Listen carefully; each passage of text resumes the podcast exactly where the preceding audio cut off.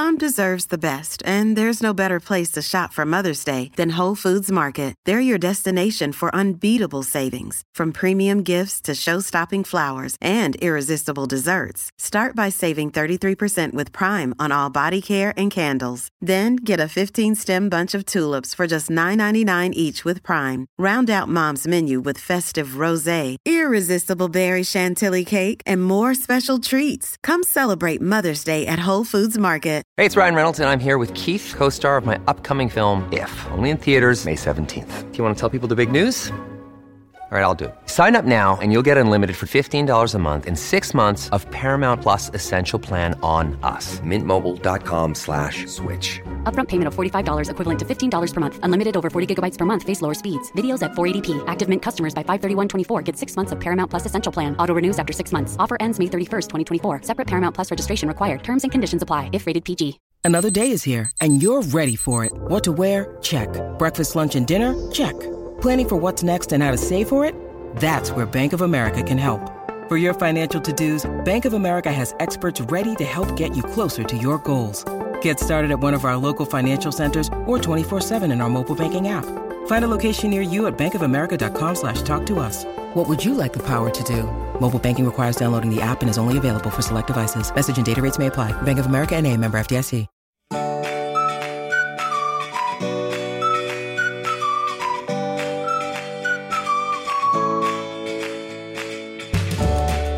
Welcome to another Mother Runner. This is Sarah in Portland. This is Dimity in Denver. I just finished my mini Snickers, Sarah, and a Reese's peanut butter cup, and, you know, a small thing of Swedish fish. You did not. Did you really?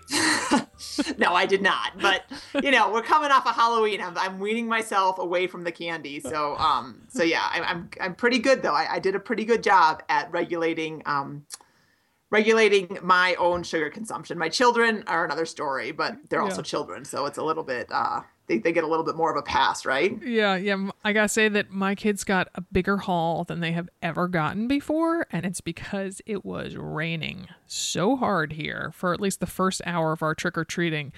So there, we live in a neighborhood that's pretty popular for trick-or-treating. Like, people definitely, on dry years, they drive here, you know, from suburbs or other parts of town and park and then go around to the houses. And so there were not a lot of people out there. And I mean, one street that's one over from us that's usually just mobbed was just empty. I mean, you could have shot a cannon down the middle of it and it wouldn't have hit anything.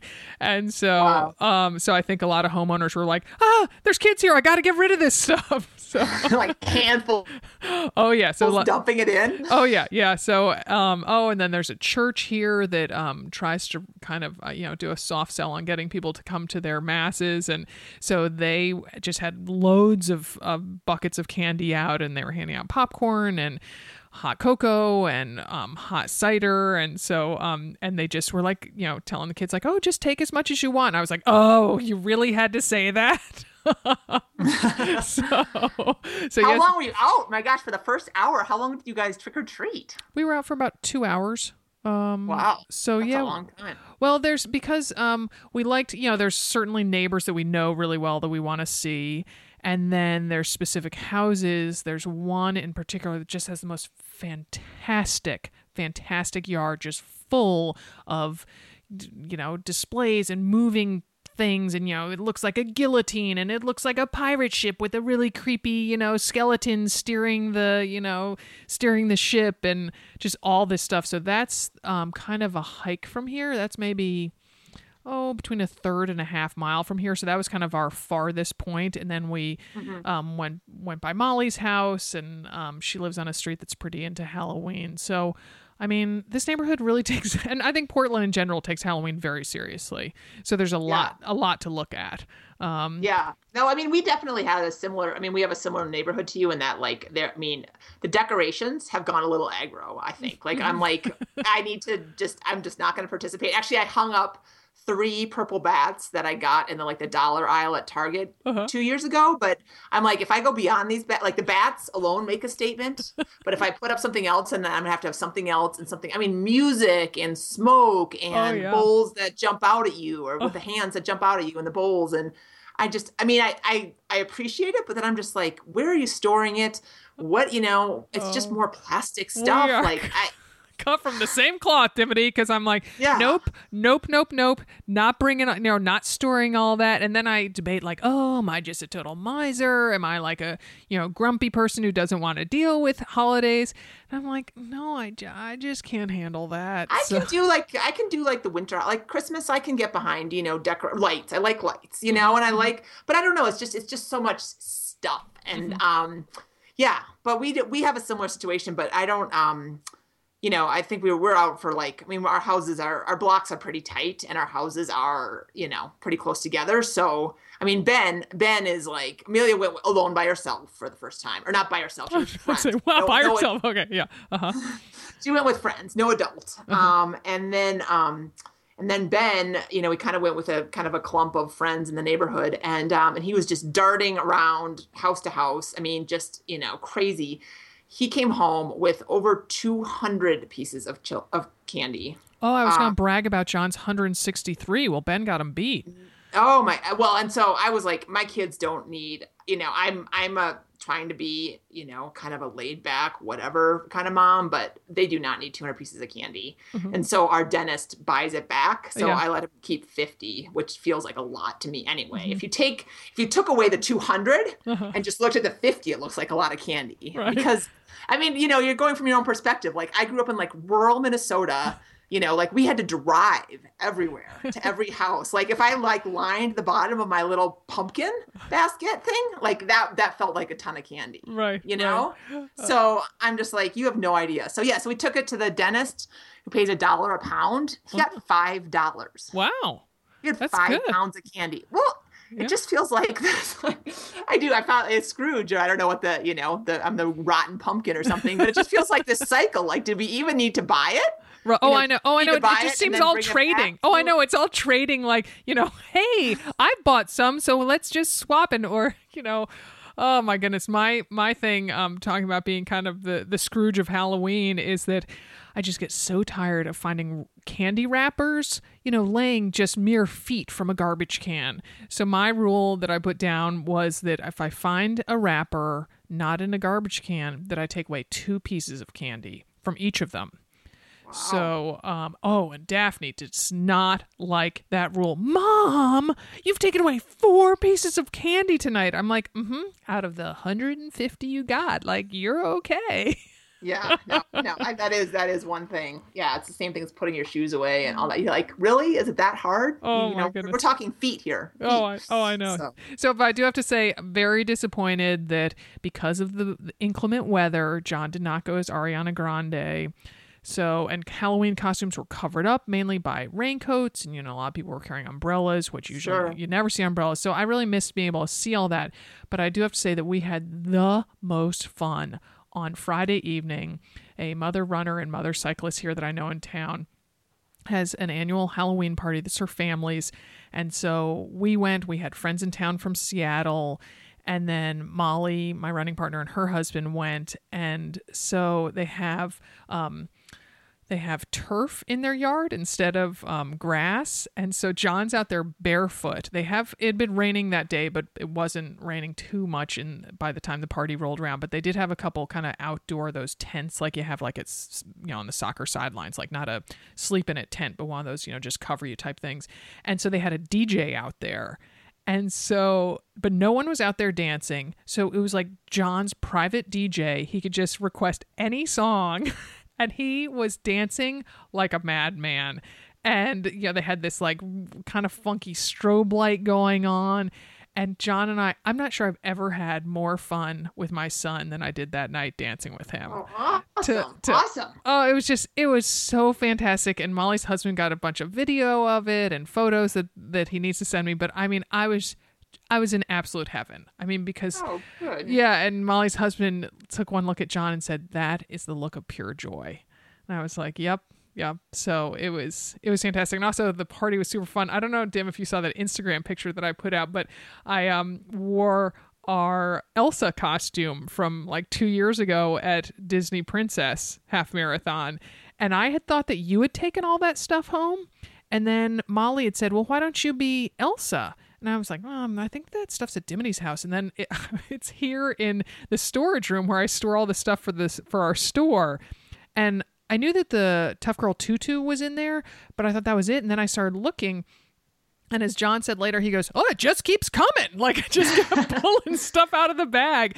And so, I know. We hot glued quite a bit. It was fun. Oh, and it was so much fun. Yeah, it made. I was like, oh, and Dimity's husband sewed this little capelet on the back here of this Saucony tank top, and and I wore compression socks. I wore Pro Compression aqua blue Pro Compression socks, so that kind of added to the whole aqua theme of the thing. And I was wishing that I had a blonde braid that I could have attached to the back of my head, but so I did that. And then Molly had not told me what she would be, and so we got to the party before she did, and she walks in and she is Steve Prefontaine.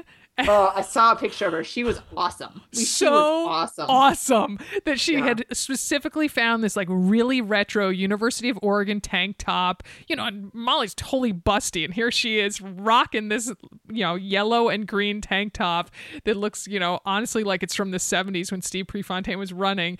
And she has styled her hair just like, because she had, kind of longer hair. She's drawn on fake sideburns and a mustache. And I mean, just standing next to her talking, I just kept laughing because she looked so like Steve Prefontaine and not like herself. And I just couldn't stop laughing. It was just perfection. And I mean, here in Oregon, everybody knows who Steve Prefontaine is. So it was quite the, well-known costume. And it was just fantastic. So that's great. We should put a picture up. Yeah. We should have done that on. Anyway, we should put it up now. Yeah. Well, good. We were not talking Halloween. We were actually talking babies and coming back from babies on this podcast, returning to running postpartum. We've got two amazing guests, a physical therapist who works with postpartum mothers, and then a elite runner who's coming back after, or, thinking about coming back after having her baby 6 weeks ago. So it's going to be a good one. Yes. So first up, we are going to be joined by Kate Mahivik-Edwards. And Kate is a physical therapist with Back to Motion Physical Therapy in Atlanta. And she is in the midst of compiling and investigating results of a survey of mother runners that she did. Kate is the mother of a 1-year-old son. She's a runner and a triathlete, and she blogs at the website happiestdoulas.com. But before we start chatting with Kate, we're going to take a quick break. Welcome, Kate. Thanks for joining us. Thank you for having me. So tell us about your running and triathlon history. Oh, okay. Well, it's been going on for quite some time. I have been running since I was in high school, but I did my first race ever in college. Our school was too small to have a cross-country team or anything growing up, so I kind of did it on my own. I ran my first half marathon in college, and after that, I was completely hooked. Since then, I have run, I think it's 14 marathons total, 3 Bostons, and then I kind of started working into my way into triathlon because I thought that there was a little bit more that I needed to do. So I've done sprint and Olympic triathlons, and then I was shooting for my first half iron this year, but unfortunately I've had a couple health issues and didn't get there, but maybe another time. That's great. Well, so you have a 1-year-old son, is that right, Kate? He's 18 months old now, but yes, my first one. So the month phase, yes, 1.5. So did you run while you were pregnant with him? Yeah, I ran up to 36 weeks actually. So I ran for a really long time, and I had to get one of those Gabriella belts to wrap around my belly and help keep it up so that I wouldn't fall over. So is that was it helpful? It was really helpful because, you have to go to the bathroom a lot more as you're getting bigger, and it actually helped me not have to stop as much. Although I'm not sure you could call it running at 36 weeks, but I felt like I was. Wogging. Do we call that a wogging? A wog. Kind of a walk, yes. Jog, waddle kind of thing. That's right. Awesome. Nice. That's great. Well, we first connected with you, Kate, when you asked that we help spread the word about that survey that you were taking of mother runners. And so I guess you said that more than 100 women from the tribe answered your survey. And did any of their responses kind of jump out at you? Any really intriguing thing that you found out from them? Yeah, absolutely. I'm actually going to turn it into a paper soon. And I had 77 responses total. And there are definitely over 100 of the tribe. So that was really amazing. But the interesting thing that I found was that only 15% of the people that answered the survey had ever seen a pelvic health therapist. Which is just mind-blowing to me, coming from the world of physical therapy. So that was really the biggest thing. There are a couple other things. I think about 30%, give or take a little bit, had some urine leakage while running. I think that probably was a little bit lower. I'm not sure. I expected more people to have that, so it's really good that they didn't. And then a lot of people didn't know what diastasis was, and I had written about that in an article because I realized that not a lot of people know that. But those were kind of the things that really stood out to me from a physical therapy standpoint. So yeah, that 30% to me feels low too. I mean, but I have to say, I don't leak when I run, but give me a set of 10 jumping jacks and, I've got a puddle underneath me. So did you ask about more high impact exercise, or was it just focused on running? It was completely focused on running, and that might be something that I'd have to go back in and look at again later. But it was completely focused on running. And because I'm really interested about the running piece, but I think you're right. We need to look at it from another perspective as well. Yeah, if you're jumping or trampoline, don't get me near a trampoline. All right, pretty much, that's the rule at this point. And then you talked about diastasis, and so what is that exactly, and how common is it? I don't know the exact numbers about how common it is, but it's very common. Diastasis is essentially when you have a split in your abdominal wall. So you can actually figure it out yourself if you have one or not by just kind of palpating or feeling above and below your belly button, getting on the floor, laying on your back and doing a crunch and feeling if there's a space that kind of happens or opens up between your abs. That's what a diastasis is, the space between. And some people have a very small one, some people don't have any, and some people have a very large diastasis. There's a study that links diastasis with urine leakage, either at the right after pregnancy or right postpartum, or later on in life. So if you have it, you're more likely to get urine leakage sometime in your life. Interesting. I know our next guest on a blog post, she wrote that she has a 3-inch diastasis. So I take it that's pretty extreme. Yeah, I mean, if it's more than 2 fingers, you really have to worry about it. And then, you want it less than that. So 3 fingers is pretty big. Mm-hmm. And so what are the things that people can do for it if they're listening and then they discover they have it? I mean, because my best friend from high school had a singleton pregnancy and then twins, and she ended up having surgery to correct her diastasis. Wow. Well, again, I bring it back to the pelvic health therapist. I think it's really important to see a pelvic health therapist, and they can really help with the diastasis problem, among other things. So one of the things women do a lot after pregnancy is they start to try and get their abs back and try to exercise by doing planks. And planks aren't necessarily a very good exercise if you have a diastasis because you have to support your viscera and your internal organs. And putting that much weight on them when you don't have the support of your abdominal wall because you have a diastasis is really, really difficult. So that can actually make your diastasis worse.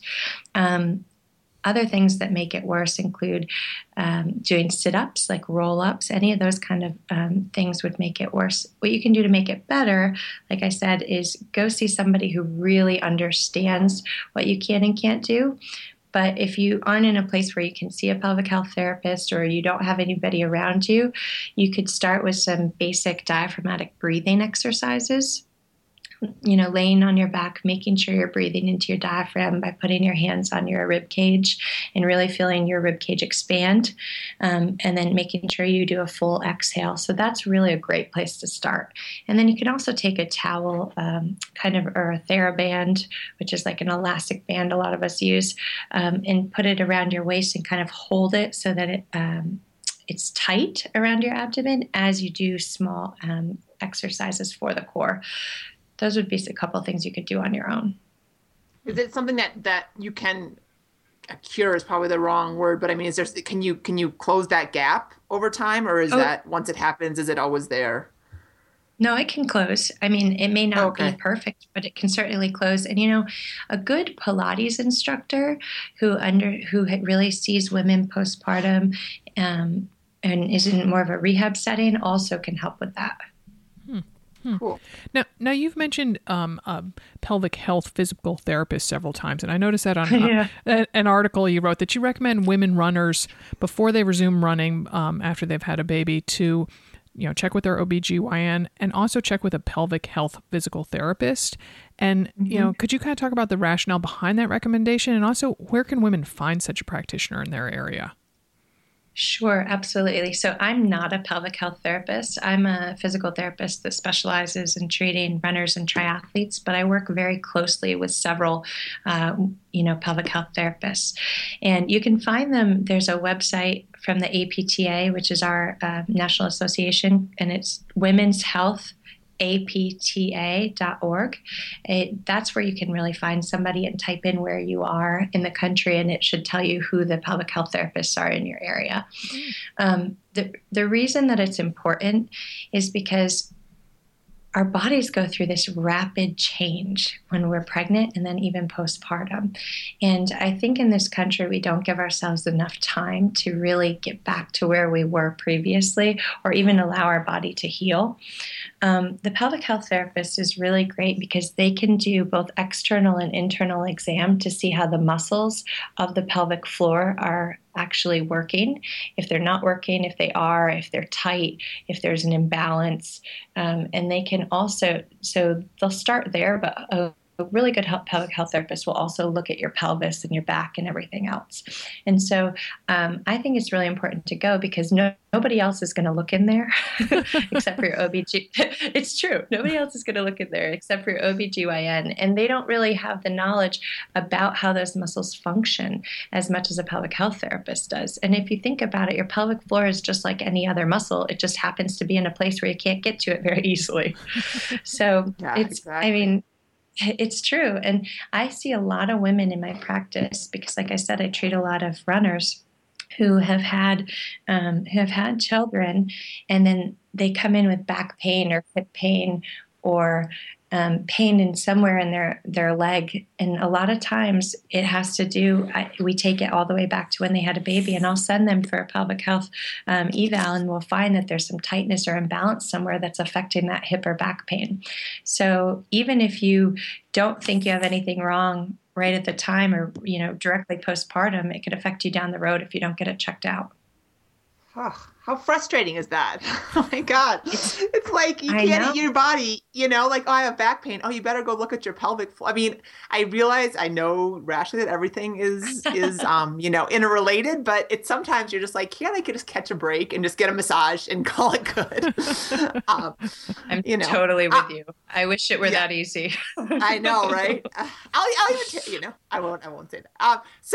So you said that women get back to it too quickly, right? We don't give ourselves enough time to heal and recover from birth, which is a really traumatic experience on your body. It's a beautiful experience, but it also is quite a ride. And you said you waited 8 weeks to resume running postpartum.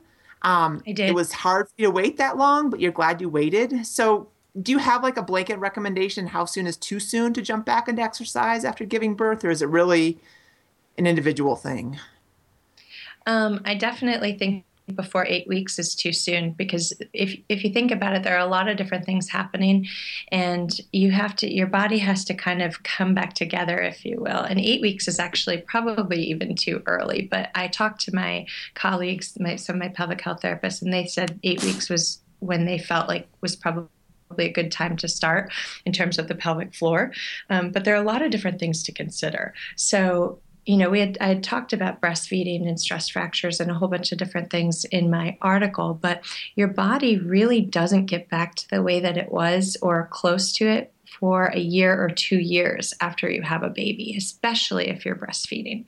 So you have to at least allow your body enough time to get things back together a little bit, for your muscles to start to turn on, for you to be able to feel your abs or your glutes or things before you go out there and run. I saw on the survey that I did that some people were starting as early as 4 weeks, and then other people waited after 8 weeks. But, you know, even in my friends, I've noticed that the people who wait longer actually end up with less injuries and are able to keep going than those that start too soon. Yeah. So how did you mentally cope during those 8 weeks? I mean, I realize you're coming into life with a new child, so it's not like, you're like I want to run. But there is some, you know, there is a nice kind of recalibration of everything after you sweat, right? And especially when your whole life has kind of been turned upside down, that's kind of when you need it the most. So did you go for walks? Did you, I don't know, what did you do? Oh, I did everything. I mean, I wanted to run 3 days after I had the baby, right? So I walked every day.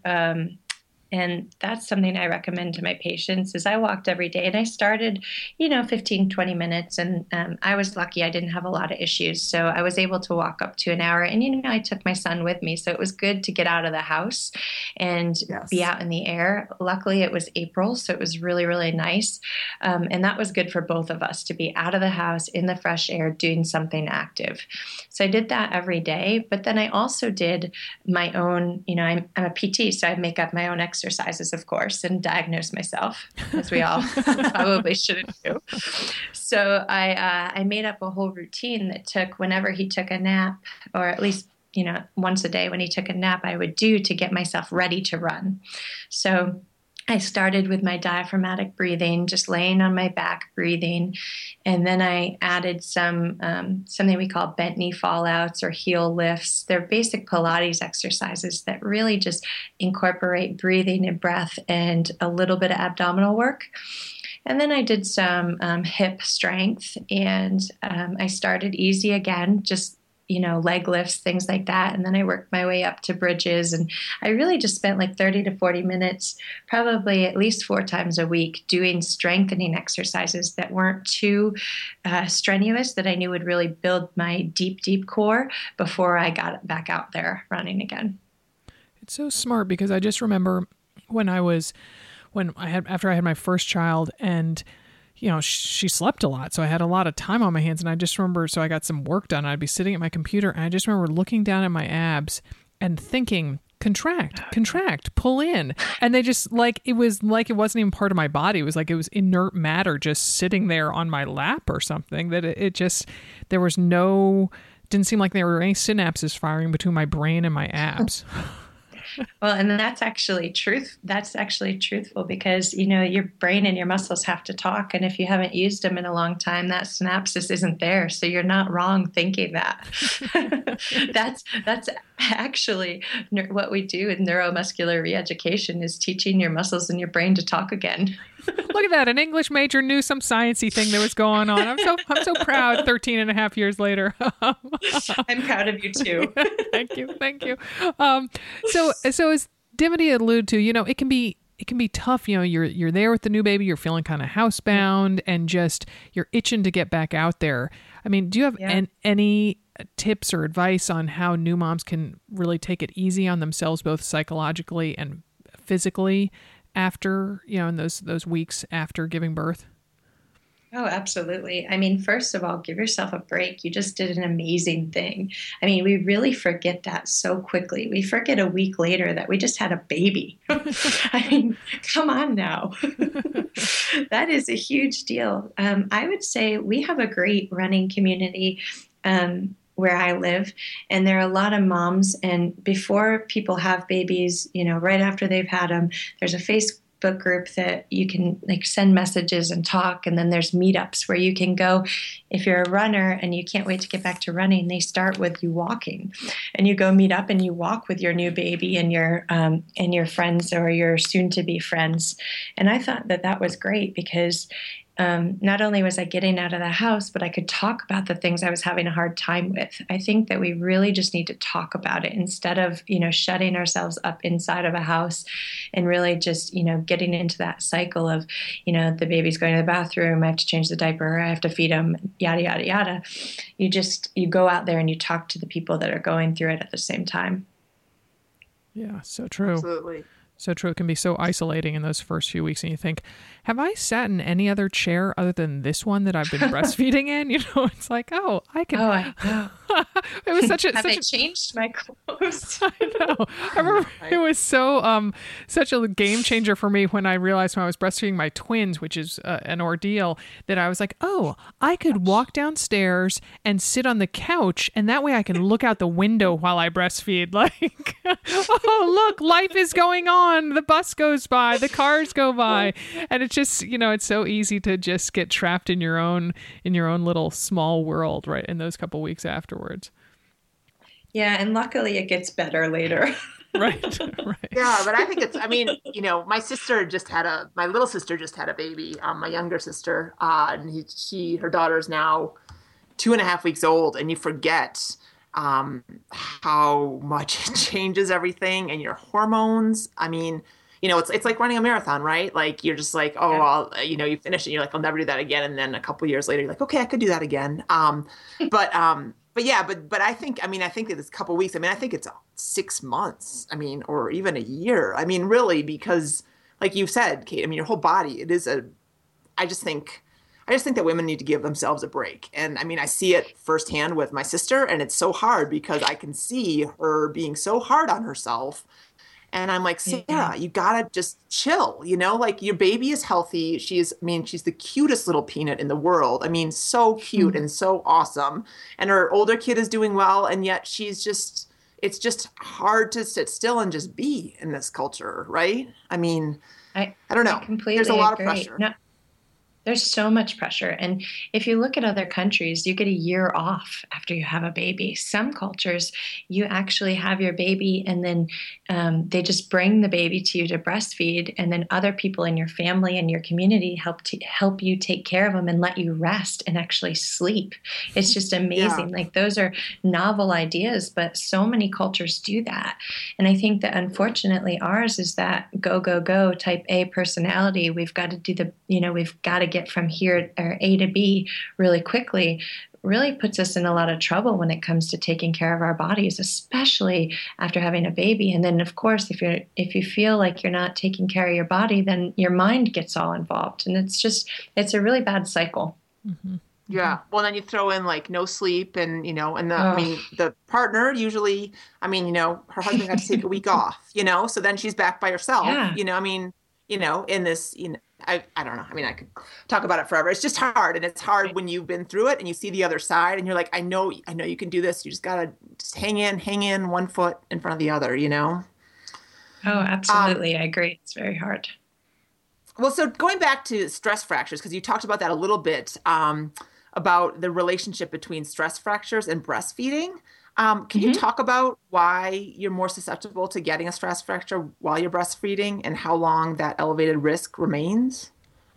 Sure. Okay. So when you're breastfeeding and right after you have a baby, your estrogen levels in your body are decreased. And estrogen is actually what protects your bones. So first of all, that's a big deal.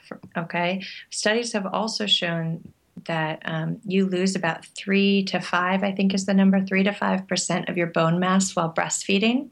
So you take those couple things. So first you have less bone mass. Second, your estrogen, which protects your bones, is decreased. And third, you're trying to feed a human. I just want to say that again. You're trying to feed a human. And they need calcium to survive and to grow their bones. So they're taking that out of you. So if you're trying all of those things happening at once, what happens is that your body has to choose. And it often chooses to feed the baby rather than protect yourself. So if you add running into that mix, then you're adding just a whole nother stress on your body, especially if you're not taking in enough calcium that can set you up for stress fractures. Mm. Yeah. Oh, and then you had asked me also about how long that lasts. So I think that the research says it takes at least 6 months after you're done breastfeeding for your body to kind of equalize, and you're at a lower risk after that. Wow. So, I mean, you know, if you go for what all the experts recommend, that we're talking quite a long time then that people could be at a risk of stress fractures. Yeah. I mean, I told my husband for every baby, I get like 2.5 or 3 years of whatever I want to do, because that's how long my body takes to heal. But the thing is, when are you ever going to call in those chits? You know, it's like, yeah, now's not the time to. No.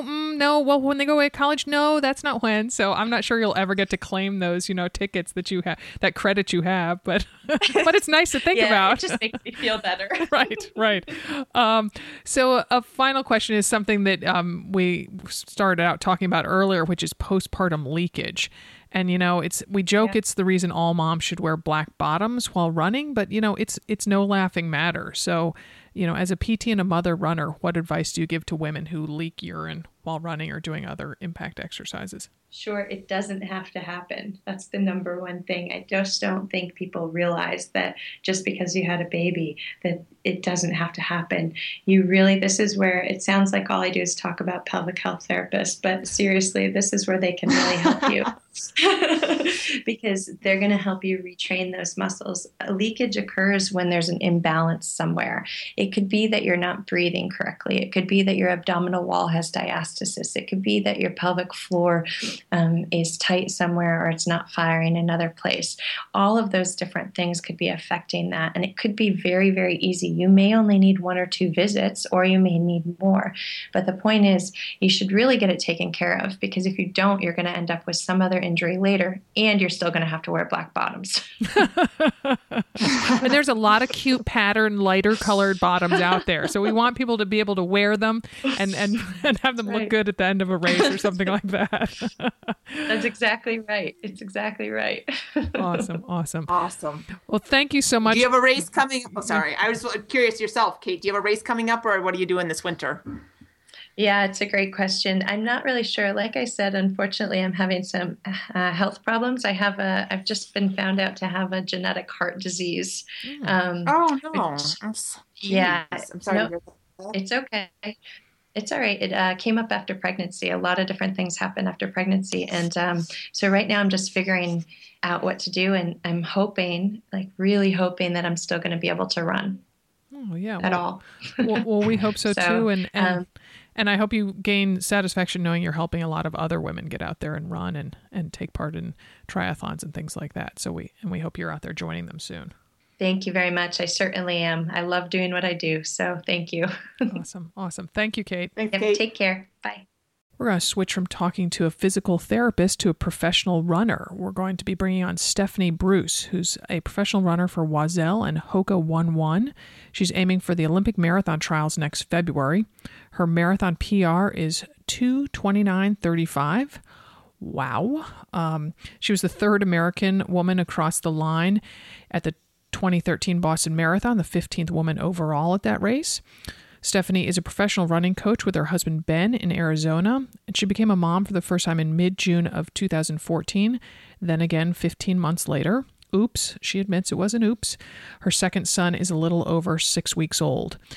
Megan, what do you like about the Mother Runner mixes that we've collaborated on? So the Mother Runner mixes, for me, because I'm a mother runner myself, It feels like it was my friend picking out songs specifically for my run. It's as if you guys knew when I was going to be having low points, and you found a way to just find a song that was going to make me so happy and keep me going up that hill.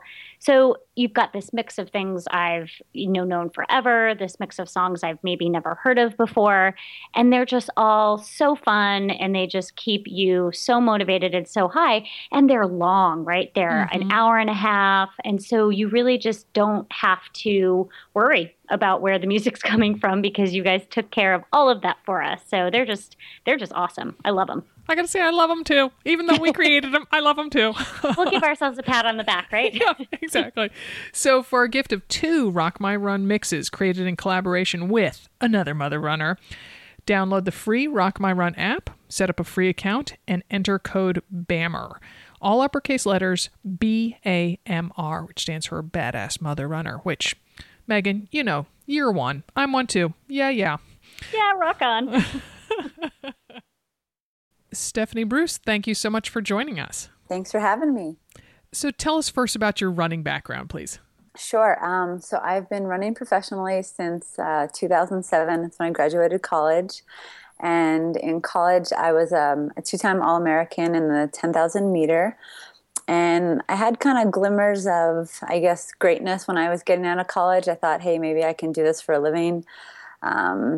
And maybe one day, you know, give a shot at trying to make an Olympic team. And then I kind of had a few years where I was struggling with my health, and I just was injured all the time. I couldn't recover, and I couldn't quite figure out what was going on. It made me question whether I was supposed to be doing this. So at that time, I was like, maybe I'll go back to grad school, you know, when just your brain is all over the place with not knowing what you want to do when you're 24 years old.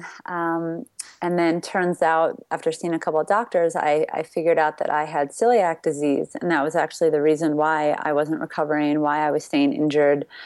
So luckily in 2010, I got that diagnosis, and then I decided to kind of take a chance on my running career. And I lived in Eugene, Oregon at the time, and I was being coached by Brad Hudson, and I kind of decided to split ways, and I moved out to Flagstaff, Arizona, and joined a group out here.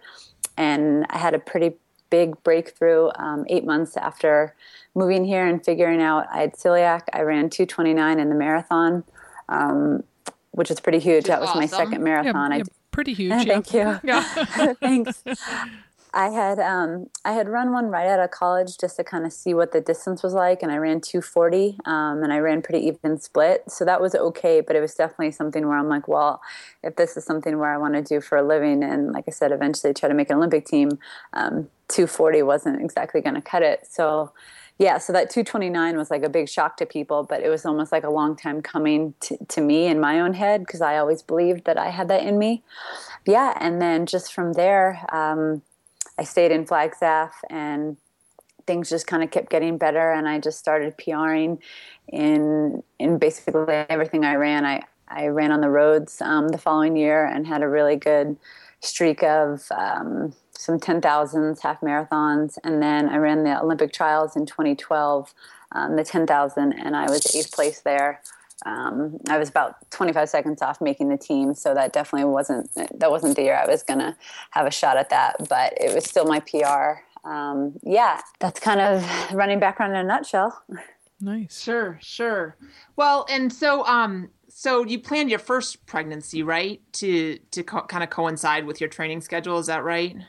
I did, yeah. We planned it so basically at the end of 2013, I had a really great spring and summer of road racing, and we were kind of looking ahead, and I knew the 2016 marathon trials was the big focus. So we said, okay, if we wanted to start a family now, if we started right now, I would have 18 to 20 months post baby to get ready for the trials. So luckily we got pregnant right away, and so I got pregnant in September of 2013 and had my son in June of 2014, and then felt very optimistic that I had, like I said, 18 to 19 months to get ready for the marathon trials.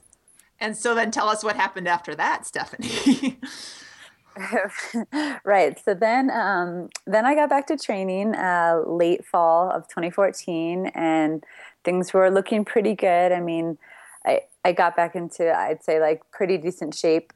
3 months post-baby, I actually had a little appearance 5K that I was supposed to go to and just kind of run it as a fun run, maybe like a tempo run. We thought maybe like I'd run 18:30, something just very low-key.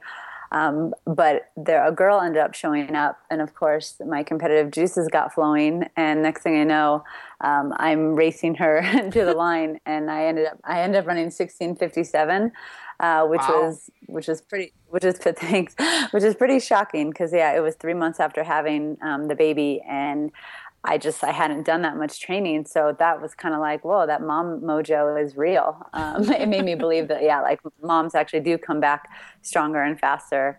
And then 2 months later, I was getting ready for a 15K down in Phoenix, and I just remember not feeling that great in training. I had to stop mid-run one of my workouts, and I'd never done that. And then when I raced the 15K, I had almost kind of like an anemic feeling. So we went and got some blood work done, and turns out I was 12 weeks pregnant at the time. So there was a little bit of a oops surprise. So then I became pregnant with my second child. Wow. And you ran until 29 weeks of the second pregnancy, is that right? I did, yes. That was a little, I ran till about 31 weeks with my first son, and then, 29 weeks with the last baby. And then what made you stop, and what did you do for fitness during the rest of your pregnancies? Yeah, I let definitely how my body felt guide me. I kind of had no plan as to how far I would run into the pregnancy. I just started to have some pelvic pain, and basically after runs, my pelvis would just ache a little bit. And I'm like, that's not a good sign. And running is supposed to be fun, and it's supposed to be injury-free. And if I was having any sort of pain, that was probably my body telling me that ligaments just couldn't support my pelvis anymore.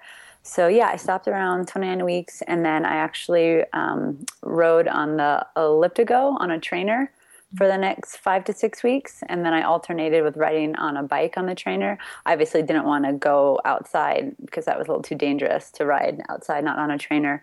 And then the last 4 weeks, I was just a pregnant lady held up on the couch, just trying and very far from an athlete. But I think that's important to have those couple of weeks. Yeah. Absolutely. Is ElliptiGO as fun as it looks? Oh, it's awesome. I mean, it obviously looks hilarious when there's a big pregnant lady on it. But yeah, no, it's really fun because honestly, it mimics the closest to running that you can without the impact. And you're just working super hard, and you can get your heart rate up on it just as easy as you can running. And I think there's not a lot of cross training tools out there. Like, you have to work pretty hard on a bike or swimming, unless you can't swim, to get your heart rate up. But the ElliptiGO is really a valuable tool for that. I think it mimics running the best. That's awesome. Okay, that was a non sequitur, but I was just curious because I've never asked anyone who's tried it. It always looks fun. Is it hard to steer? No, it's not at all. Okay. It just takes a couple times getting used to it, but it's pretty smooth. Dim, I didn't tell you that my Courtney, who we've stayed with in Maryland a few times, my best friend from high school, she got on ElliptiGO because she shattered her ankle about 2 years ago and just was not allowing her to come back to running. So, but she said that she feels like there's so few women on ElliptiGOs. And so, so then Stephanie, you added in the whole pregnant thing. So, you were really an anomaly out there on that ElliptiGO. So, oh, absolutely. Yeah. But it looks like from that blog post on the Wazelle site that you are using the ElliptiGO now postpartum. Is that right? Yes, exactly. Like I said, since it's the closest to running and getting your heart rate up, I just felt like I'm not going to be able to return to very high mileage and high volume, right away. So I'm trying to be cautious. And the ElliptiGO is helping me do that. And now I can actually take it out of our garage and off the trainer.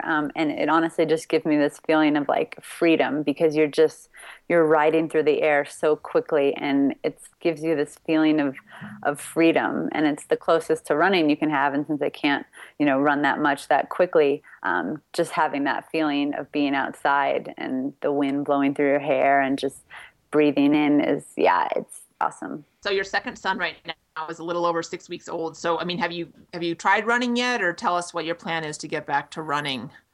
Sure. Yeah. So this, my delivery actually with this son was much smoother than my first son. I had a pretty rough delivery.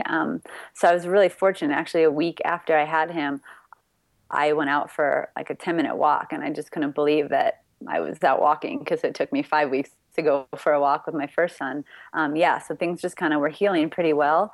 And then I still decided, though, I wanted to wait a few weeks because there's just some female stuff going on. You're obviously, when you're breastfeeding, your uterus isn't, shrunken down yet. So there's a lot of heaviness still going on. So I didn't want to compromise my pelvic floor or anything like that. So I waited till about 3 weeks, and I went for a 3-minute run, and it was the ugliest, most glorious 3 minutes of my life, because I hadn't run in about 13 weeks since my pregnancy, and it just felt awesome to be out there again. And I did about probably 5 more runs over the next few weeks, and then about a week ago, after one of my runs, I kind of had some pelvic pain that I had a little bit during pregnancy, so it caused me to hold up a red flag and figure out what was going on. So I stopped running about a week ago, and I actually recently went down to my chiropractor down in Phoenix, and we figured out, well, we obviously knew this, but I have a really bad case of diastasis recti, where my abs are to the point of separation. I call them divorced, because they're really far apart. I don't know if they want to go back together. You never want to see each other again, right? Yeah, never. Exactly. They're going to have to. Yeah. But he got me on a really good core program over the last couple of days, and just in doing them for the last 48 hours, it's amazing the activation that I already feel in my glutes and my core and my low back. But that was just the missing component. I don't think I'll be ready to 100% return to running until that core is strong enough to anchor and hold my pelvis, in a stable position. Sure. You said in that the Wazelle blog that I referenced earlier, I have to say, I just loved what you wrote. You said, my abs are shot. I have rolls upon rolls of stretch marks and loose skin, a 3-finger gap of diastasis recti, a pelvic floor in need of a medieval chastity belt, boobs that ache on a run no matter how many Verrazano bras I layer on, and my mental game is far from solid. So love the honesty there. That was fantastic. So, I mean, with all that going on, I mean, where do you then see yourself starting to stage a comeback? Yeah. I put that in there because a lot of times when we're followed as, elite athletes and professional athletes, right, this is my job. It's what I do for a living. And yes, when I'm on my game, I can, run 5:21 pace for the half marathon, but I still pee my pants on some easy runs. So it's more just trying to show women that even though this is what I do for a living, I'm still a woman whose body went through a big change to have a baby. So if you had asked me this, 10 months ago before I got pregnant, the whole focus was going to be on the 2016 marathon trials, but now that's within 4 months away right now. So it's a little bit of a mystery as to where my focus is going to be. Just in general, we're going to take it week by week and just try to get back to a baseline fitness.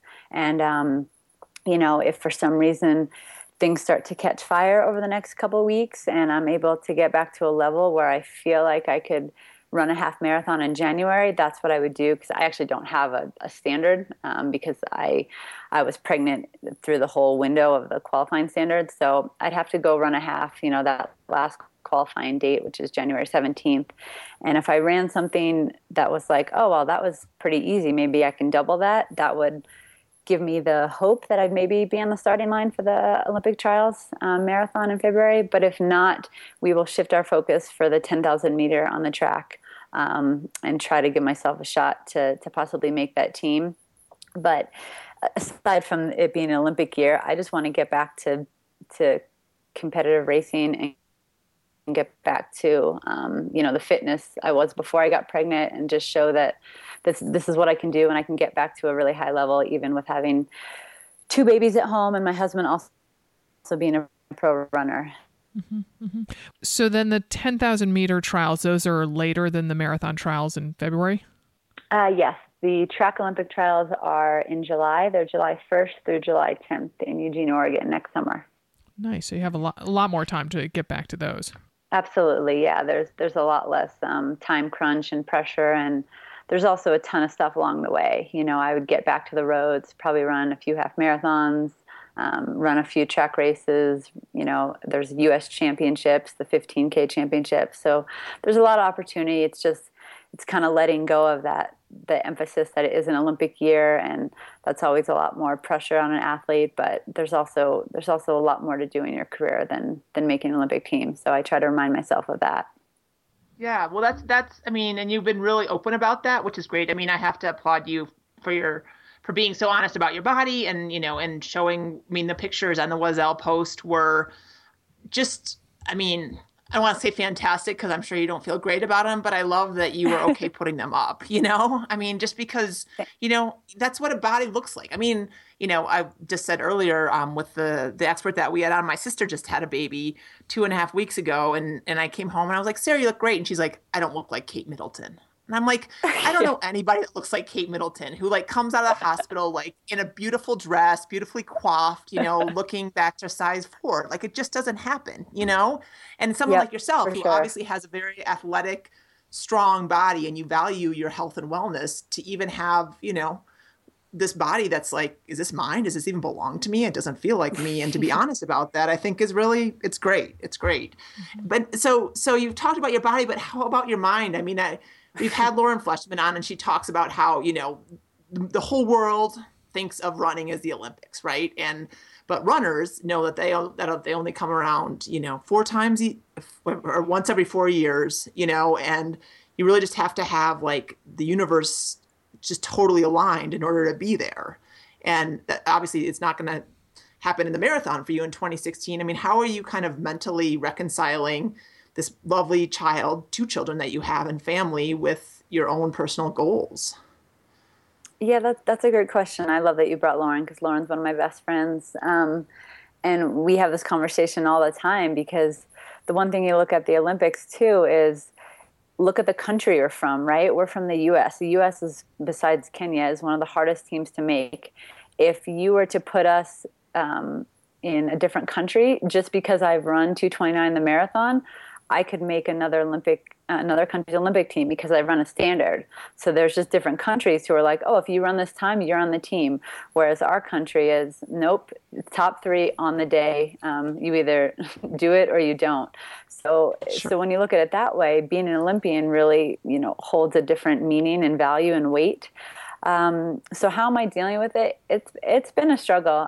It's definitely been something that I'm a big dreamer, and I've believed for the last couple of years that I thought I was supposed to, you know, be on the starting line of 2016 marathon trials to give myself a shot to make the team. But like I said in my blog, that might not happen. And so I guess what I'm trying to do is I'm trying to just look at my career a little more big picture. And I'm only 32, so in terms of marathoning, that's fairly young because you look at women like Dina Kasser, who's 40, and she just ran, you know, 2:27 in Chicago. So she's obviously still crushing it. So it's encouraging to see stuff like that. Yeah, I guess I just have to realize that maybe there was a different plan for me, a different path. And yes, I have 2 beautiful babies and this incredible family now to show for it. So I just got on a different path maybe than I thought my career was going to take, but that doesn't mean that my career's over, or it doesn't mean it's any less meaningful. Sure, absolutely. Yeah. So what did you? We mentioned in the intro that you are a coach along with your husband Ben. So what advice do you give to runners you coach when they return to running postpartum, and how has that advice possibly been colored by your personal experiences? Yeah, that's funny. I think since I got pregnant and had my second baby, our influx of inquiries from postpartum moms has skyrocketed. All of a sudden, they're like, "That's good." Yeah, they're like, this lady knows what she's talking about. And I'm like, okay, well, I pretend I do. Yeah, it's actually cool. I have like two ladies right now who are like postpartum, and they're like crushing it. And I'm like, oh, good job, you guys. Like, they're killing it more than like I am. I'm not even like quite running yet. And so it's encouraging to be like, okay, well, I'll live vicariously through you guys. Yeah, I basically just told them, there's a lot that goes into postpartum running that returning from either an injury or something like that's so different, right? So if you're breastfeeding, your ligaments are still really lax. So a lot of times women are going to have SI joint problems. You're going to have low back problems. Like I said, if your abs are separated, there's going to be a lot more instability with your core and your pelvis. And the fact that if you are breastfeeding, you're probably not sleeping 8 hours, 8 to 9 hours solid a night. Those are getting broken up. So I think what you have to do is you just have to adapt your training to that. And the load has to be less because you're going to recover a lot less. There's going to be a lot more demands on you throughout the day. So if you're someone that had been running 45 miles a week, you know, before you had a baby, now you might want to run 25 to 30 miles a week because that might be all your body can handle recovery wise. And, you know, musculoskeletal also, your ligaments are going to be more lax, like I said, from the breastfeeding and the hormones. So you just have to pay attention to those things. It doesn't mean you can't still work out and you can't still have the goals that you want, but you just have to realize that you're not your former self, and it's going to be like that for a while until you're probably done breastfeeding, and even a couple more months after that. Mm-hmm. Mm-hmm. Awesome. So one small detail question. You mentioned about the half marathon, you have to, you know, meet a qualifying standard. What is the time of that you would need to hit? It's 75 minutes. I love that you don't even, you know, we always start things out with hour or something, you know, 2 hours. Oh. And you just go by minutes. And so, yeah, 75 minutes. Wow. It's one of those. And I, you know, you feel bad when you say it. But again, like I said, if I'm doing this for a living, like I should say it pretty casually. Yeah. And I run just under 71 minutes for the half for my PR. So in theory, 75 minutes should be really easy, but that will, if it's not, it means I'm probably not ready to run a marathon and double that. Mm-hmm. Mm-hmm. Do you push your kids and do you push your younger one in a stroller for workouts? I'm just curious. So what's, so your first son? My first son is Riley and he's 16 months old. Okay. We were actually fortunate. Yeah. So we had like one of those big clunky Graco strollers that you put the car seat in, and we tried like running one time with that, and we were like, this is not happening. And then we were actually fortunate. The company Thule or Thule, Thule, it's a Swedish company. Mm-hmm. Yeah, Thule. They sent us a stroller, and that thing is phenomenal. I think it weighs 21 pounds, and I haven't been able to run with it yet, but my husband Ben has, and he's like taken Riley on a couple like easy recovery runs just to get him out of the house so I could have a little break.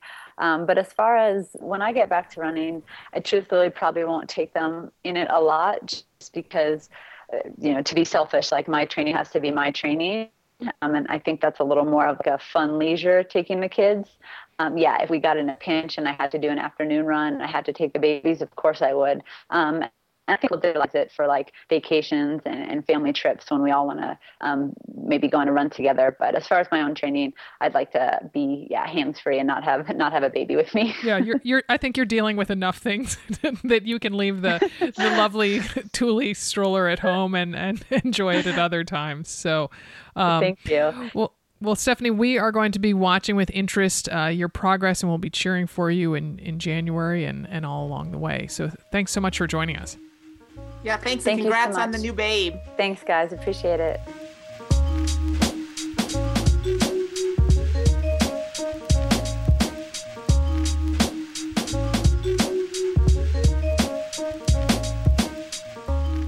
Wow. I mean, just... I think about the fact that she has two such young children and then everything else that's going on. Stephanie is, I think, a professional juggler as well as professional runner as far as I'm concerned.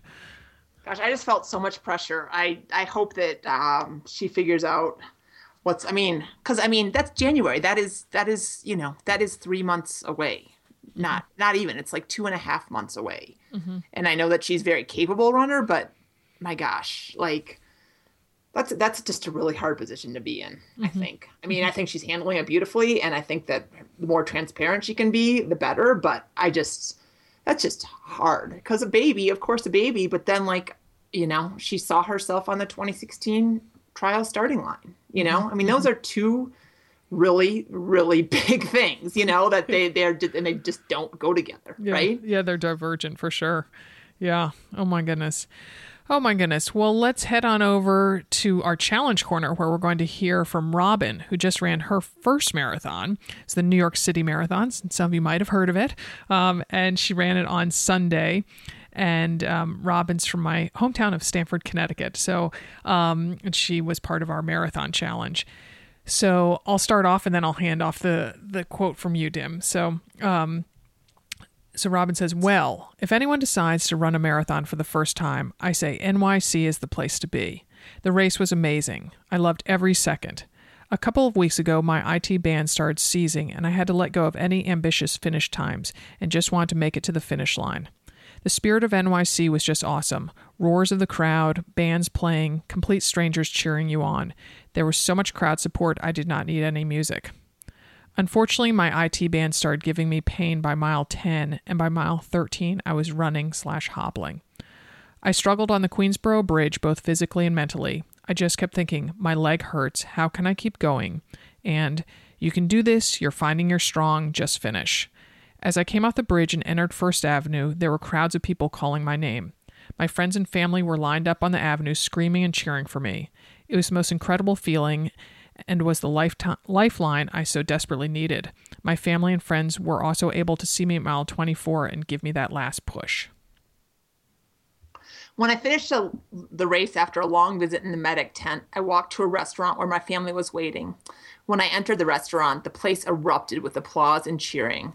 I turned around to see who walked in the building, but it was me they were celebrating. Even though I was in a lot of pain, it was an awesome experience all around.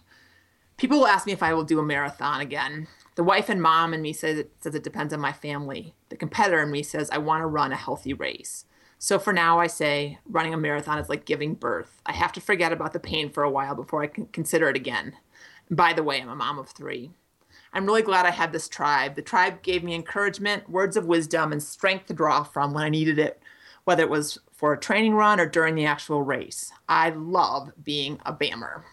Congratulations. Her talking about coming on to First Avenue. I mean, did you watch it on Sunday, Sarah, the marathon? I did not. I was out trail running, actually, with some friends. Oh, okay. There's nothing like that feeling of coming off the Queensboro Bridge and hearing the crowds before you see them. I mean, I think it's got to be the closest to feeling like a professional athlete you'd ever feel, you know? Mm-hmm. Mm-hmm. It's thunderous. It's just thunderous. And then this is my memory from it, you know, almost 20 years ago in the rain. Mm-hmm. And that, you know, so that the crowds weren't even as good that year. But anyway. Cool. Congratulations. Yeah. And I also love Robin. Yeah. Robin. So I also just love the part about where Robin says she entered the restaurant and the place erupted and she turned around to see who had walked in. It's like, oh, did George Clooney come in? It's like, no, Robin, they're cheering for you. Awesome. Yeah.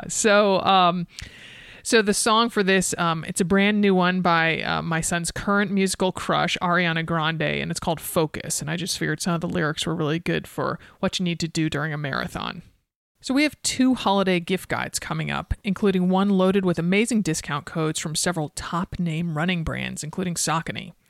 To make sure you get the scoop, sign up for our daily or monthly newsletters by going to our content website, anothermotherrunner.com. And there you'll be greeted by a pop-up window and you can sign up there. And then when you start making up your holiday list, as well as figuring out what to buy for your best running friends, be sure to visit our online store, motherrunnerstore.com. We're debuting a bunch of new merchandise next week. I'm super excited, including a super sassy revamped design of one of our top sellers, which is our long sleeve badass Mother Runner tech tee. So we're just super excited to have that be out there in the world. So I know. Yeah. As the weather turns. Mm-hmm. As the weather turns. As the weather and the world turns. Yes. So whatever distance you are running and whatever amount of postpartum you are or not, many happy miles to you.